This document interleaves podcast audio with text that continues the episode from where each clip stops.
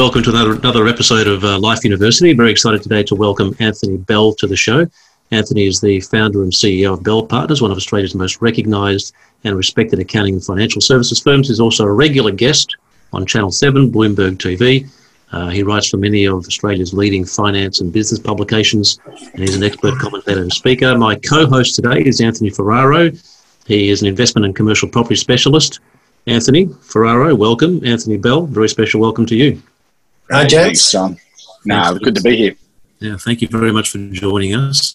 Uh, I know right now, with everything that's going on, you must be uh, massively busy and responding to, to clients' questions and, uh, and concerns. Uh, so I really appreciate you taking the time to, uh, to come and speak with us. We're in the middle of an unprecedented time right now, really, with this COVID 19 crisis. Most of Australia is effectively in lockdown.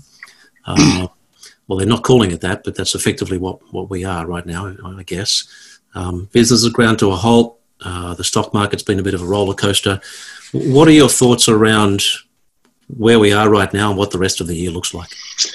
Yeah, so um, I guess you know, so then it's a great point, John. It, it, our our greatest you know frontline statement right now is is that nobody could really be ready for this. There was no there was no business insurance. There was no back in December to say everyone get some special planning done because the pains into the economy caused by this health issue are catastrophic. Um, they they took what was a really bubbling, I mean, set out for Australia. Australian small business was actually going quite well. You know, in that last quarter of 2019, leaving going to Christmas and the break, it was it was actually I mean looking really nice. Interest rates were at 100 year lows.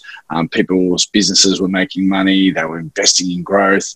Um, there was a high degree of entrepreneurship taking place in. You know, it was a bit of a false start to 2020. You know, bushfires sort of uh, uh, put you know sort of a, a real uh, issue into the economy. Then big donations were flying out. It was a, so a bit of a false start, uh, and then you know the news of Corona started to develop. Probably you know late uh, if you look at late January, and I think most people, including even you know sort of government leaders, were were sort of still wondering: is this you know is this just going to pass by, or is this going to be a major? Um, and now we find ourselves where, you know, sort of the, the amount of stimulus that the government is doing, and our government, by the way, is doing a great job, in my opinion. They're, they're, um, they're, we're probably moving faster and with more horsepower than any other government, I mean, sort of in the first world economical uh, group. And um, to, you know, because they're moving like that, they're obviously pretty clear that this is, this is, I mean, a real test. It's a challenge to leadership. It's a challenge to business. Um, and as I said, you, you made a great word, John, uh, unprecedented. Um, I don't think, you know, the world has really ever seen mm. something like this or generationally. You know, but there are also too some, you know, sort of again, in, in these sorts of pendulum times, I'm like totally into you know the entrepreneurship that you know a lot of businesses a lot of our clients are actually showing there they went through global financial crisis and that that in my opinion was you know sort of the most um, probably the, the best litmus test, the, the best piece of data that you know, I mean, sort of is dealing with this economic crisis that we're in now. But I don't think it was anywhere near as extreme. And of course, the you know sort of what's doing doing to our economy, you know, I mean, certainly demonstrates that. But um, yeah, so the, you know, on the other side, we're seeing you know real entrepreneurial thinking, guys saying, okay, cool, how do I take advantage of this? You know, while we're in defence mode right now, most of the country's in defensive mode. There's certainly those who are looking to when we're going to come out of this. Um, yeah, everyone's got a bit of a guess. I'm, I'm sort of, you know, talking to everyone I can. Uh, there's a bit of a feel for me that we'll turn the corner in the month of April. There'll be, you know, hopefully a spike of where um, the high point of infection will take place.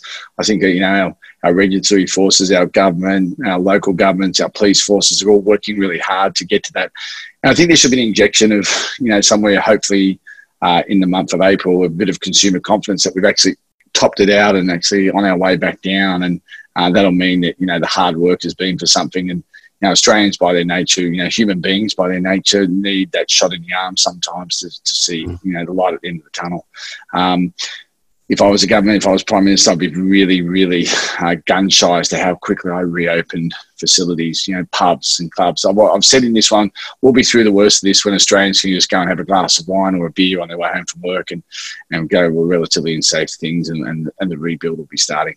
Mm.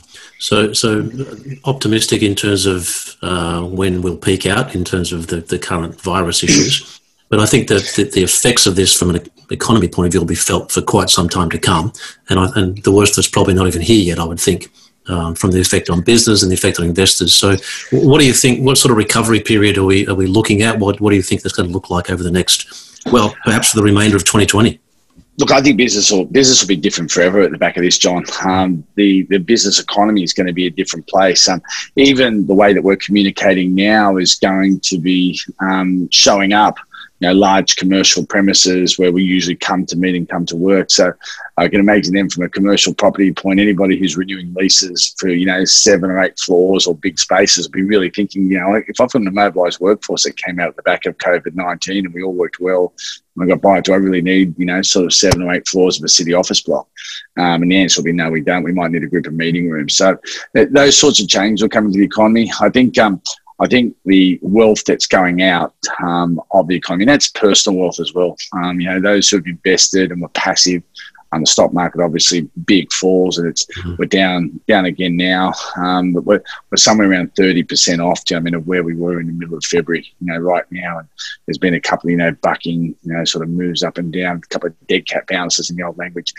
Mm-hmm. Um, so far too early to predict, you know, when a return will be there. I think I think the better move and, and one that you know some of the more assiduous investors are doing is they're just waiting to see where the turn point is um, the, the, bigger players will come in and the market will start to turn and they're going to jump in on that bandwagon rather than try and pick the bottoms of markets. But, you know, there will be opportunity for those who've got cash and, and the word cash is, you know, sort of a, a, fundamental that's going to come right back into, into you know, uh, paper moving around, credit moving around. Um, the ability to have cash and, and use that cash, you know I mean, for investment return, I think it's going to be, you know I mean, so those those who've got that, you know I mean, sort of will create a really long term effect for themselves and their families.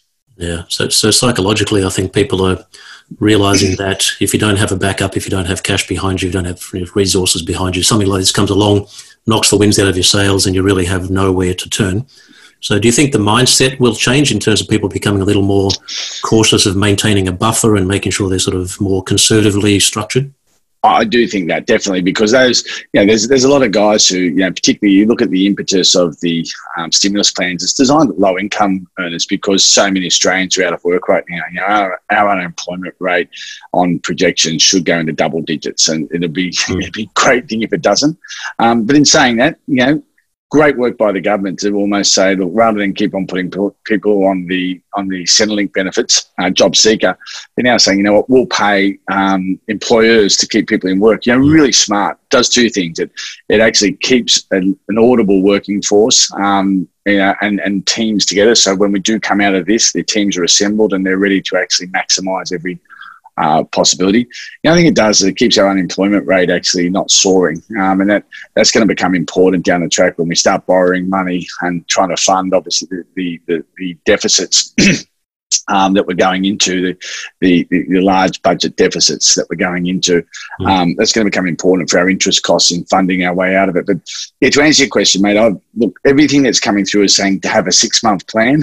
Um, um, we're certainly following that, particularly with our small medium enterprise group. We're, we're, we're sticking to a, a six month advisory set, but we're hoping, you know I mean, sort of that by July or August, the green shoots of the new economy are starting to come out, and uh, and you know, and the work will be back.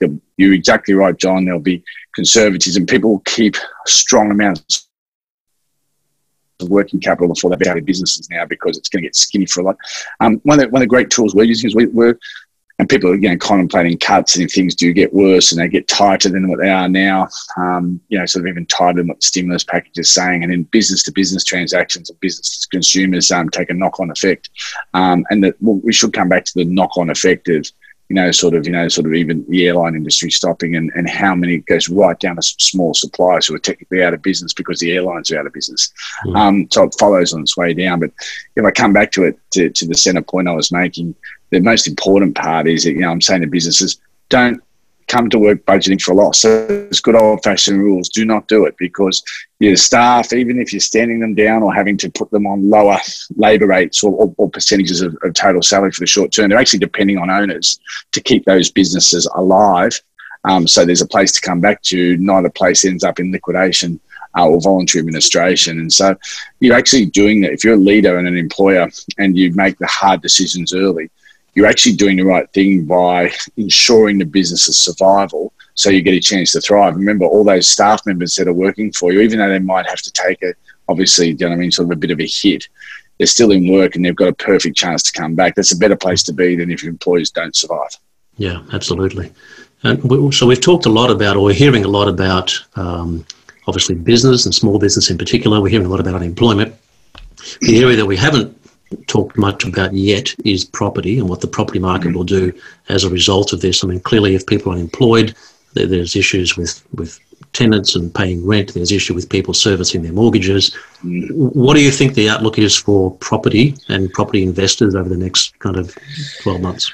Yeah, I'm hanging my hat on that, John. I'm, I'm, you know, sort of in, in really tough economies, like the really hard, you know, if you go back to GFC, 9-11, you know, even the stock market crash of 87, there's a tendency of movement of money and investment to the safe assets, you know, the safety, mm-hmm the safety assets. And um, I'm aiming my hat a bit that property is going to be seen, you know, not just domestically but globally in Australia as one of those places. I, I you know, two hundred billion dollars has come out of the Australian Stock Exchange.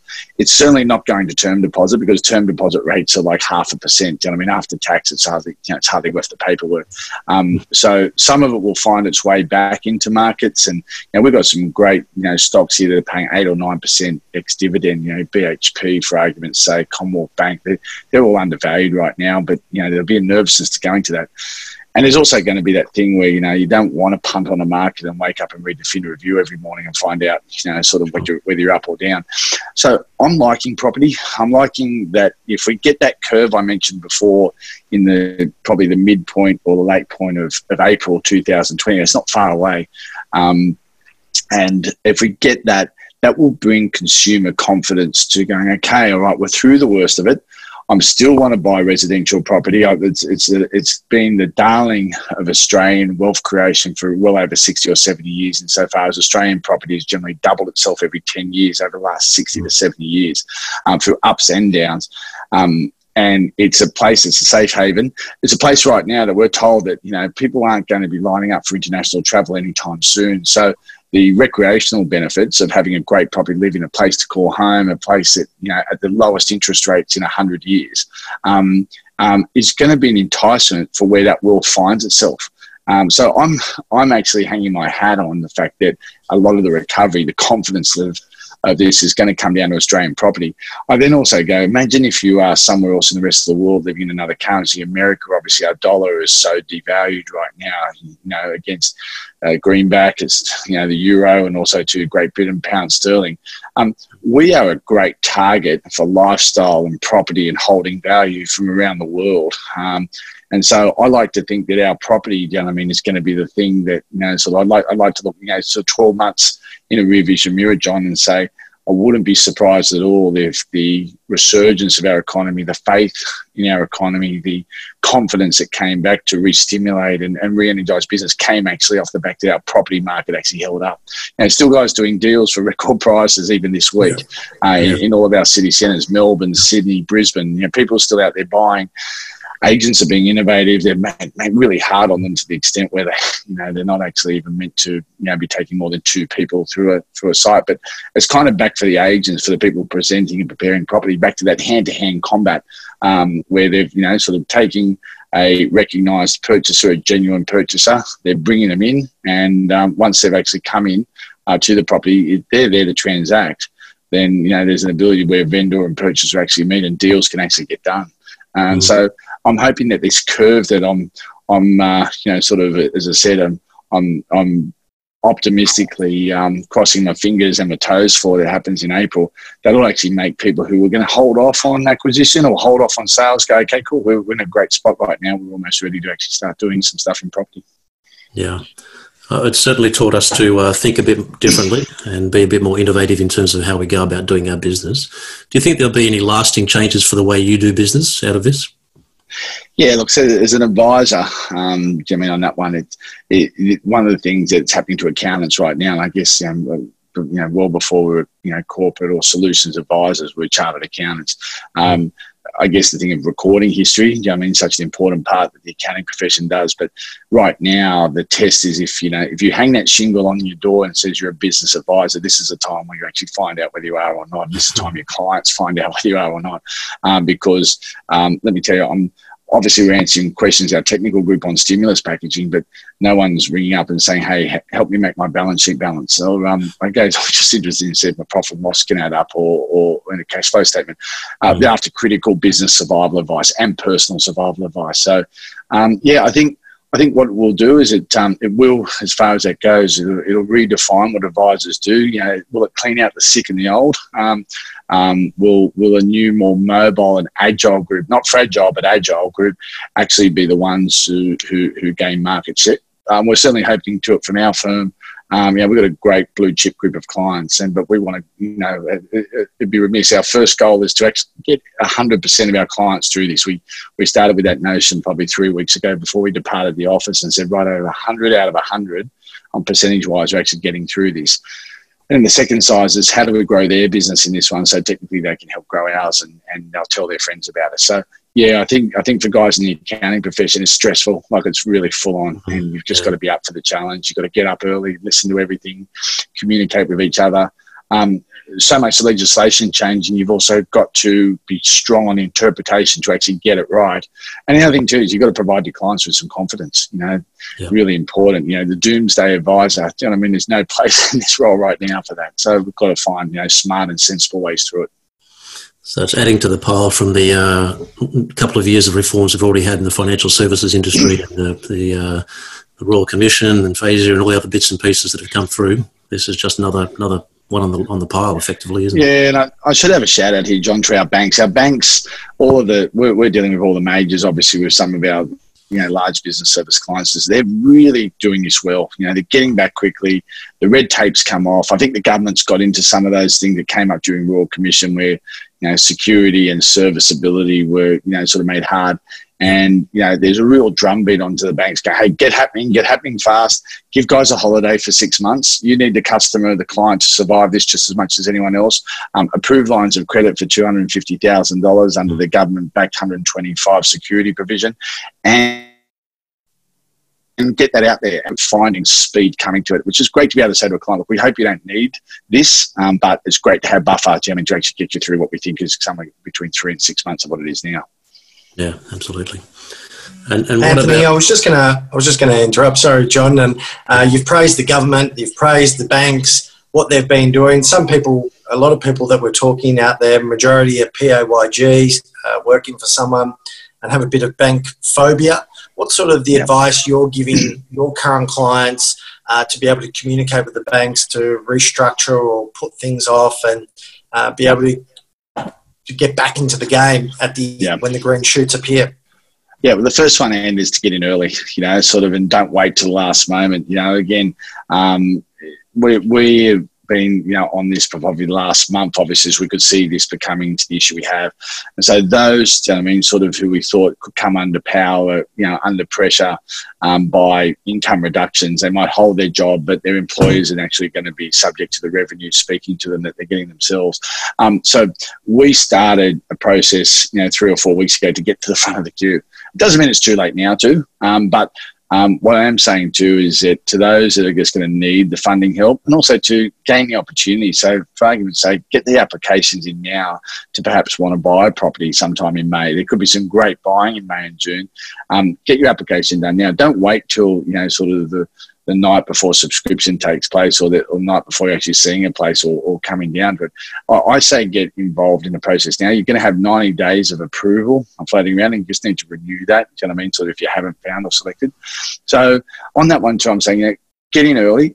I think to communicate effectively um, with the banks. There's, um, you know, so again, credit departments are still looking at every single application, and um, what's happening to a lot of guys who are just going direct and not getting you know sort of advice to do it, or just thinking, oh, this is just going to be a quick process. They're actually getting caught out by the banks where they don't declare a liability, or they or they um, left off, you know, I mean, a form of income or expenditure that should have been in the application, because that's the stuff that actually makes the banks freak out. It actually makes them go, oh, okay, cool. They put an application up thinking that you know they just need to get this approved, so they're trying to they're trying to match the bottom line that they think we need to show with with just you know drawing peculiar stuff. So um, what I'm sort of saying along the lines of guys is, hey, you know, when you get the application, get it clean, get it right, but also to have a, a plan that shows how you're going to fund this.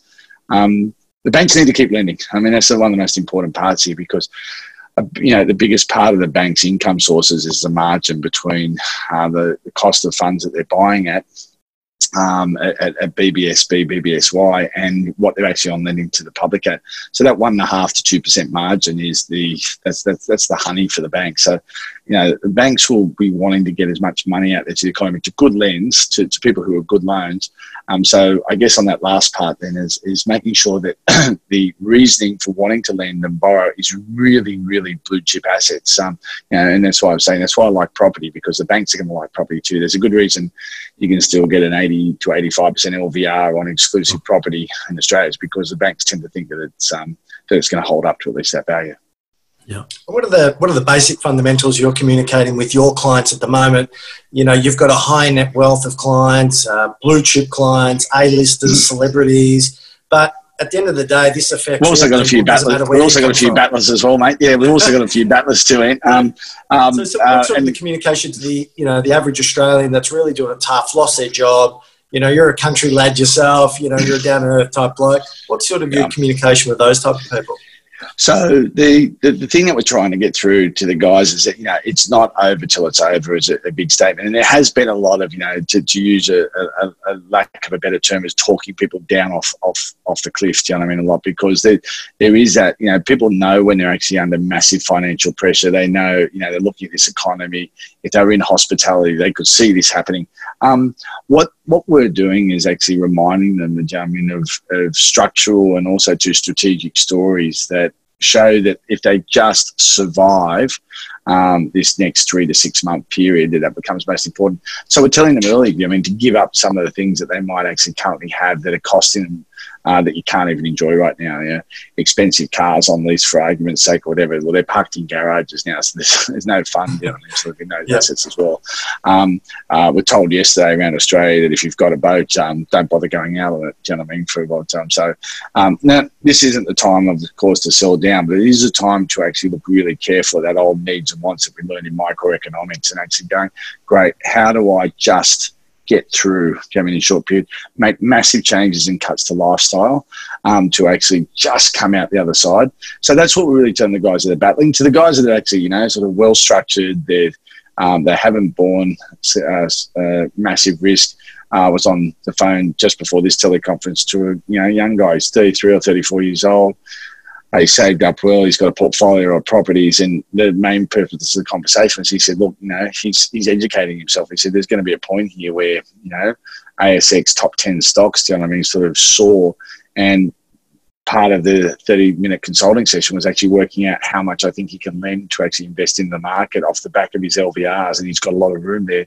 Uh, and we're, you know, advising what the capital adequacy and the safe amount was. So um, to, those, to that level, I'm saying get ready for the opportunity here because uh, what you might have lost, you know, I mean, sort of on the merry-go-round, you'll get back on the swing um, if you if you're well structured to that.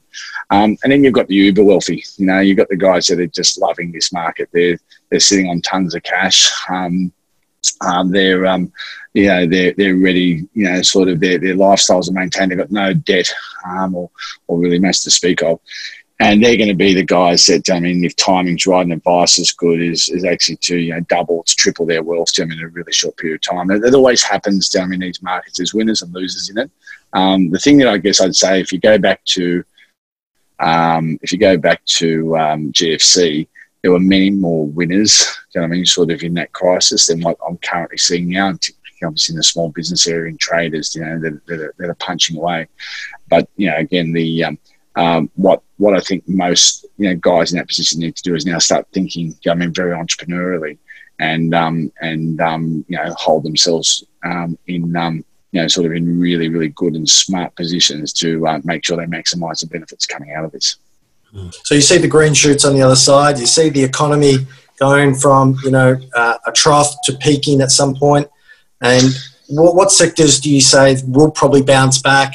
where Australians are turning on the TV, looking at the cases, doom and gloom everywhere we look. Where are the positives? Where is the silver lining of the cloud, I guess? Well, I said if you're in essential food delivery, that's a great place to be. You're not going to miss a beat. In fact, um, you're going to be booking profits for everywhere. I've got a, I've got a, um, a great seafood company that we uh, represent that sells to the supermarkets, and uh, those um, those founders are, you know, sort of, you know, this is their time. They've worked hard. They've got a great business, and um, they're they're fundamentally. Uh, you know, sort of in the in the business of actually supplying critical trade, so they're, they're doing well. Um, um, so you know, with that you know, sort of in mind, there's also two, you know I mean, the, the, the, ones that I think are going to, you know, sort of be redefined will be hospitality.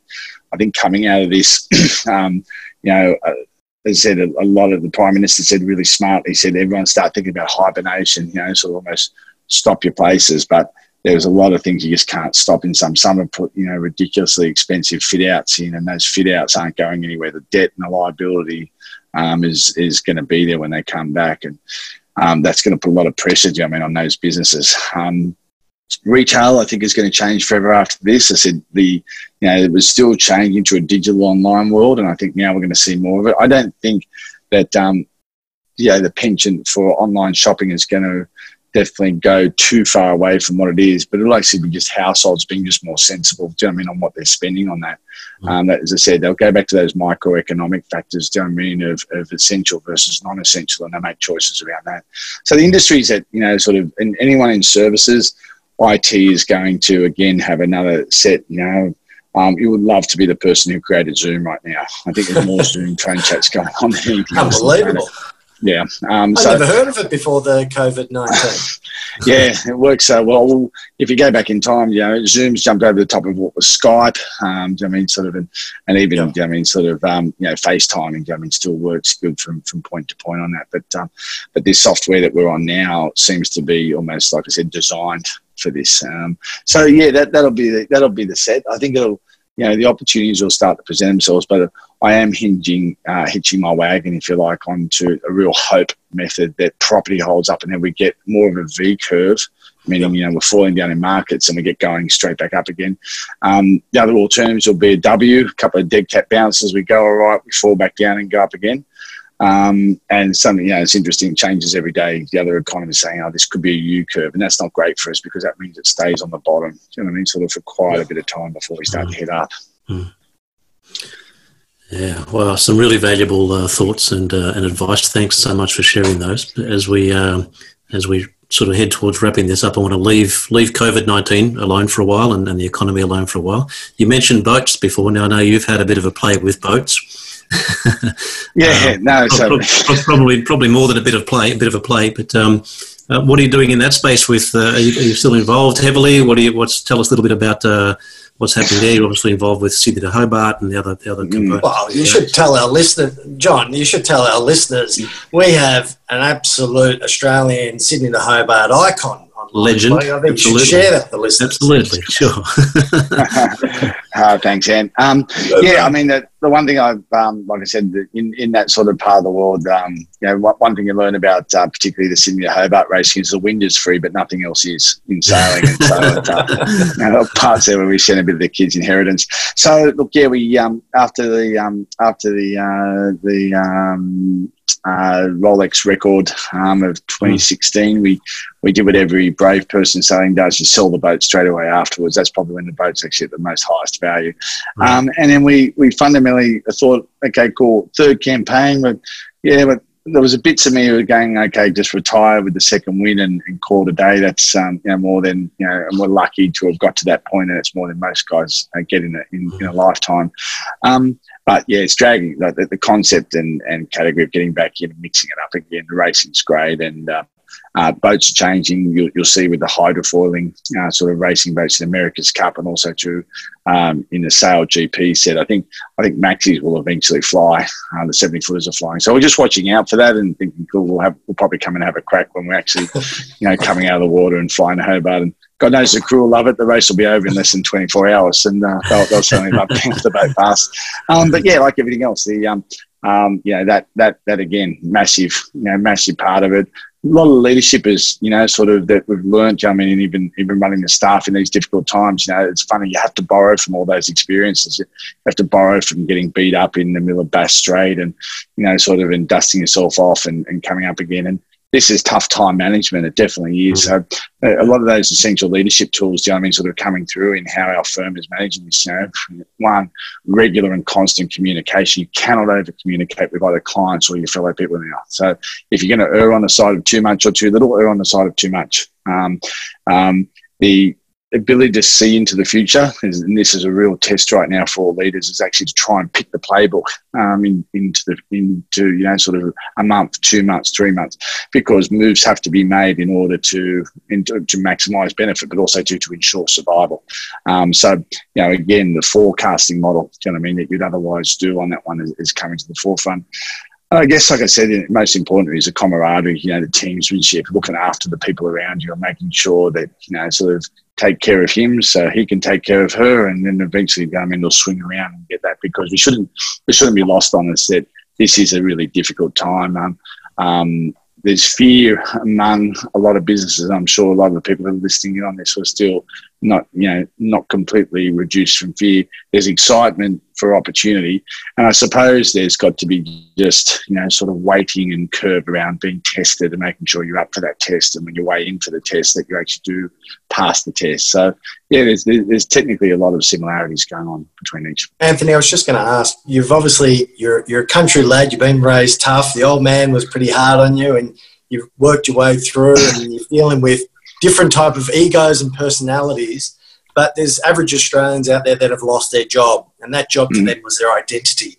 What sort of yep. your message of the skills and characteristics you've built over time in that time where I'm self isolated, I can't go for a beer after work with a work colleague and have a have a bit of a vent. Yeah. What sort of your communication with those types of people? Yeah, I think I think you've got to sort of really. I mean, that's uh, particularly when those those who've got cop the beating here. Um, it's hard, and it's also to to particularly um, guys who are older um, and you know sort of you know, sort of on the other side of the other half century, do you know what I mean? And going, oh God, have I got the energy to come back again? And have I got it set on?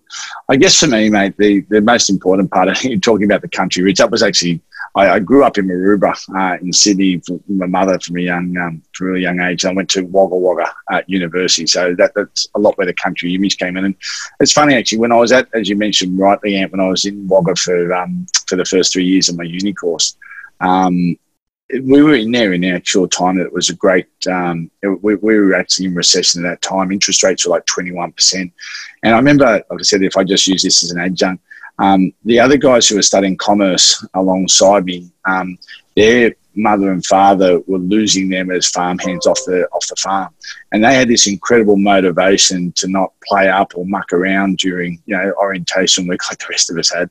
Um, they had to pass their exams. They had to actually deliver because their fathers were saying to them things along the lines of, "Well, made interest rates are twenty one percent. By letting you go to university um, and study I, I'm losing a set of hands on the farm. It's you, your brother, your sister, my mother, and I, and we've got." You know, 4,000 acres to look after in the local areas. And that, that was actually a big learning curve for me because those guys actually dragged along a lot of the city kids um, into a motivational level where they just had to aim up. They just had to pass their exams because their fathers had said the words long, hey, man, if you start failing or mucking around, um, you know, we're going to kill this university up. Mm-hmm. Yeah, you'll be back yeah. there. Um, and so that was a, if I go back that time, that was, you know, sort of the early stage. And that was the first stage I got to, you know, feel the economy, you know, come out doing the HSC and, as I said, uh, I, I did my HSC in 1989. Um, and like I said, interest rates were about as bad as they were then. They're like 21%. That was pretty fine. People would say that to you, and you just go, oh, whatever. Do you know I mean? As long as I've got enough money for a schooner local pub, that'll be fine. Um, but that was the first time that I actually saw, you know, people were doing it tough and people, particularly on the land, weren't going really great right then. You know, banks were foreclosing on farms and it was bloody hard. So I think there's a lot of that grit and determination that's needed in this one. I think there's a little bit, you know, so when I say back to people, you know, and, and unfortunately, you know, while we've got lots of high net worth individuals at Collingwood, we've got battlers as well. You know, we, we, we're non-descriptionary when we take clients on. We just want to take people on who want to go somewhere. And, um, you know, and those guys are scared, you know, and they're frightened. And I think what I'm saying to them is, yeah, replace that. You know, if you want to get the fear factors down, you have to replace that with something. The thing we're trying to say to replace that with is, is really, really laser beam focus and planning to actually replace just sitting here and waiting to see what happens. So to answer your question out the long way around, I'm I'm really saying is that you know don't wait to see what happens. You've got to go in and actually happen to things in this economy. You know, make things happen for yourself. You know, I, was thinking of a young. You know, we, we, look after a lot of athletes, and there's these two terrific young guys, the Moloney brothers. One of them just won his first world title, and you know, we've been looking after their financial affairs since you know for the last three or four years. And you know, boxers in Australia just have to be hand to mouth all the way through. They finally hit the big time, won a world title. Uh, Danny Green and I promoted the fight down in Melbourne in November. His return match was his big money day. A you know, half a million dollar fight in Vegas, and that's been cancelled. And that same guy, you know, doing, and he's been training every day. He doesn't stop training for his dream um, to be a professional, you know, boxer and continue to hold his world titles. Look, he rang me the other day and said, "Look, mate, I'm just while this is on, I'm, I'm going to apply for a job at Coles to pack shelves. They're the only people employing right now." And, you know, when I hear stories like that, I think, okay, yeah. it, that's why that guy's a winner. That's why he holds a world title, and that's why. you know I mean? He'll be great. You know I mean, in 2021 when they when they open the doors again, um, that's yeah. the sort of that, that, that's the sort of grit, you know, sort of that, that superstars are made of. Well, it's great that we get together, keep together, keep connected, keep the communication open, yeah, and also don't be scared to speak up. And you know, the courage for him to come and tell you that, you know, that would have been weighing on his shoulders, no doubt. The emotional yep. aspect, just quick one, uh, just finish up and over to you after this, John. Have we lived beyond our means for far too long and financially? And have we had it as Australians too good for too long? And this is a recalibration we sort of probably needed in many ways, not to live beyond our needs. Mm. Look, mate, and it's a, it's a great question. I've been asked it heaps of times over, particularly in the last two weeks. Know, the thing is, we've got to look at this coronavirus for what it is. It's it's was a one chance in a million of actually happening. You know, no one could see it happening. Um, GFC, a lot of people saw it happening. If you see all the movies that have been made around it, you know, the parties that were shorting markets, you know, half a year before it happened, they could see it happening. And there was good visuals and good optics on it. Um, no, I don't. I, I, the problem for me in actually thinking that we've been living beyond our means is we are the lucky country. It's a great place to live. Um, and it tends to, if you spend five bucks with someone, that they'll spend five bucks with someone else, and they'll spend five bucks with someone else. And that'll keep our economy actually running. And um, so to me, it is just more a bad luck here than bad planning. But what it is doing is it, it I'll tell you what it'll do, it'll educate people. So if something like this comes up again, they'll be ready for it. They probably you know, sort of have better reserves and they'll be more, as I think John was saying, um, more conservative in the way that they run their businesses because they'll have very fond battle scars uh, from this. The muscle memory from COVID 19 is going to change the way we are in Australia for the next 20 years. It's going to take that long to get out of it. You know, you're a superstar, and, and I've enjoyed having you on, mate, and I really, really appreciate it. Over to you, Johnny Boy. Yeah, likewise. Anthony, thank you so much. I appreciate uh, you taking the time out. I know it's a very busy time for you and for your team. Um, massively valuable advice and, uh, and, and thoughts there. And thanks so much for sharing them with us. Uh, would love to stay in touch. Um, look after yourself, look after your family and your team. And uh, we'll see you on the other side of, uh, of this crisis that we're all in the middle of right now. I look forward to jumping on again, guys. Thank you very much.